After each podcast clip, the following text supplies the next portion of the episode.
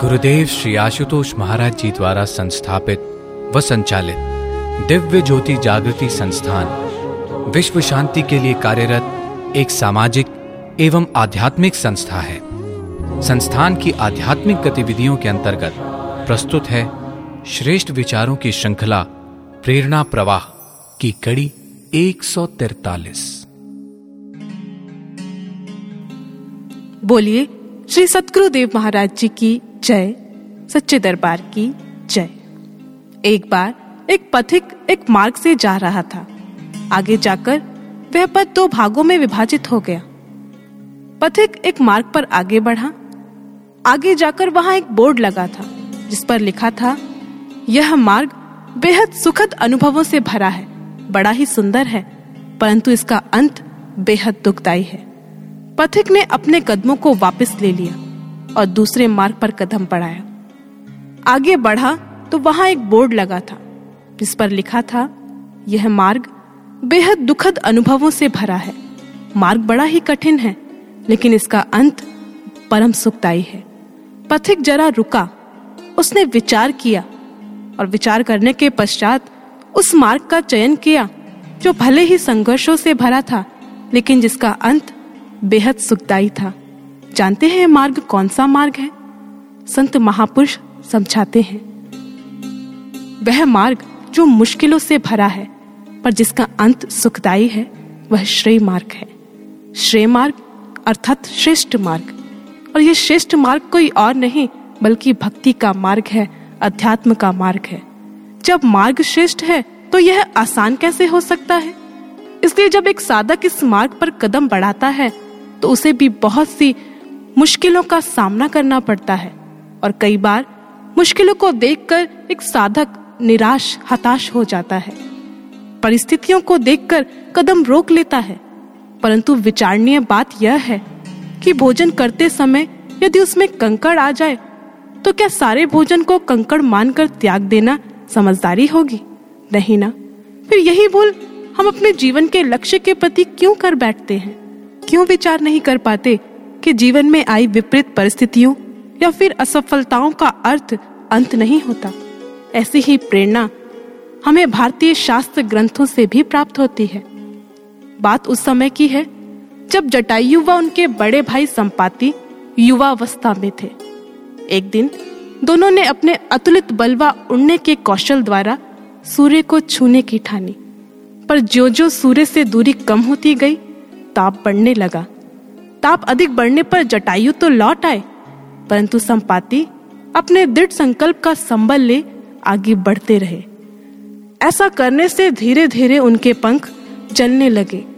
अंततः वे पंख विहीन होकर भूमि पर आ गिरे। भूमि पर गिरते ही संपाति की भेंट चंद्रमा मुनि से हुई। निराश संपाति ने अपने भावों को चंद्रमा मुनि के समक्ष रखते हुए कहा हे मुनिवर, अब मेरे इस जीवन का क्या अर्थ? चंद्रमा मुनि ने कहा, संपाति, ईश्वर की सृष्टि में कुछ भी निरर्थक नहीं है। यदि तन में प्राण शेष है तो कोई प्रयोजन अवश्य होगा। संपाति ने कहा, परंतु महात्मन, पक्षी का जीवन उसके पंख होते हैं। उसका गुण, उसका प्रयोजन सब कुछ उसके पंखों से है। भला पंख विहीन जीवन का क्या अर्थ है? मुनिवर बोले संपाति, क्यों निराश मत हो? पंख नहीं तो क्या हुआ? तुम्हारे पास तीक्ष्ण दृष्टि तो है। देखना इसके द्वारा एक दिन तुम जीवन की धन्यता को प्राप्त करोगे। संपाति बोले, परंतु कैसे मुनिवर? मुनिवर बोले, जिस क्षण वानर माँ सीता की खोज करते हुए सागर किनारे आएँगे, उस समय तुम अपनी तीक्ष्ण दृष्टि से उनकी सहायता करना। और इतिहास साक्षी है कि एक समय ऐसा आया जब संपाति ने अपनी दूर दृष्टि से वानरों की मदद की, माँ सीता को खोजने में उनका मार्गदर्शन किया। इसलिए अनुभवियों ने कहा, विपरीत परिस्थितियाँ आने पर हार कर बैठ जाना समझदारी नहीं, बल्कि आवश्यकता है इन परिस्थितियों से सीखने की, क्योंकि अगर सीखना चाहे तो एक साधक इन परिस्थितियों से बहुत कुछ सीख सकता है।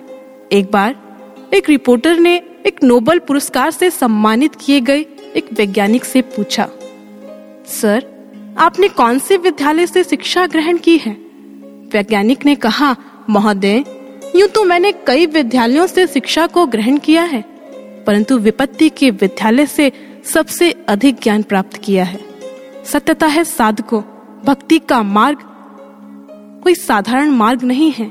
जब एक साधक इस मार्ग पर चलता है तो बहुत सी बाधाएँ आती हैं, लेकिन ये बाधाएँ उसका निर्माण करने के लिए आती हैं। ये बाधाएँ उसे बहुत कुछ सिखाने के लिए आती है। उसके जीवन में उसे एक नया अनुभव प्रदान करने के लिए आती है। लेकिन साधक पर निर्भर करता है। वह इन परिस्थितियों में विचलित होता है या फिर मुस्कुराकर उनका स्वागत करता है। किसी ने बहुत सुंदर कहा, जीवन में विकट परिस्थिति आना पार्ट ऑफ़ लाइफ है, परंतु मुस्कुराते हुए इन परिस्थितियों से निकल जाना आर्ट ऑफ़ लाइफ है। और यदि एक साधक इस कला को सीखना चाहता है तो आवश्यकता है जीवन में गुरु के मार्गदर्शन की।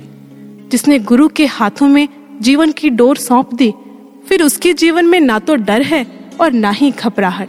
इसलिए किसी ने बहुत सुंदर कहा, सब सौंप दो प्यारे प्रभु को, सब सरल हो जाएगा। खुशियों की सुंदर झील में जीवन कमल मुस्काएगा।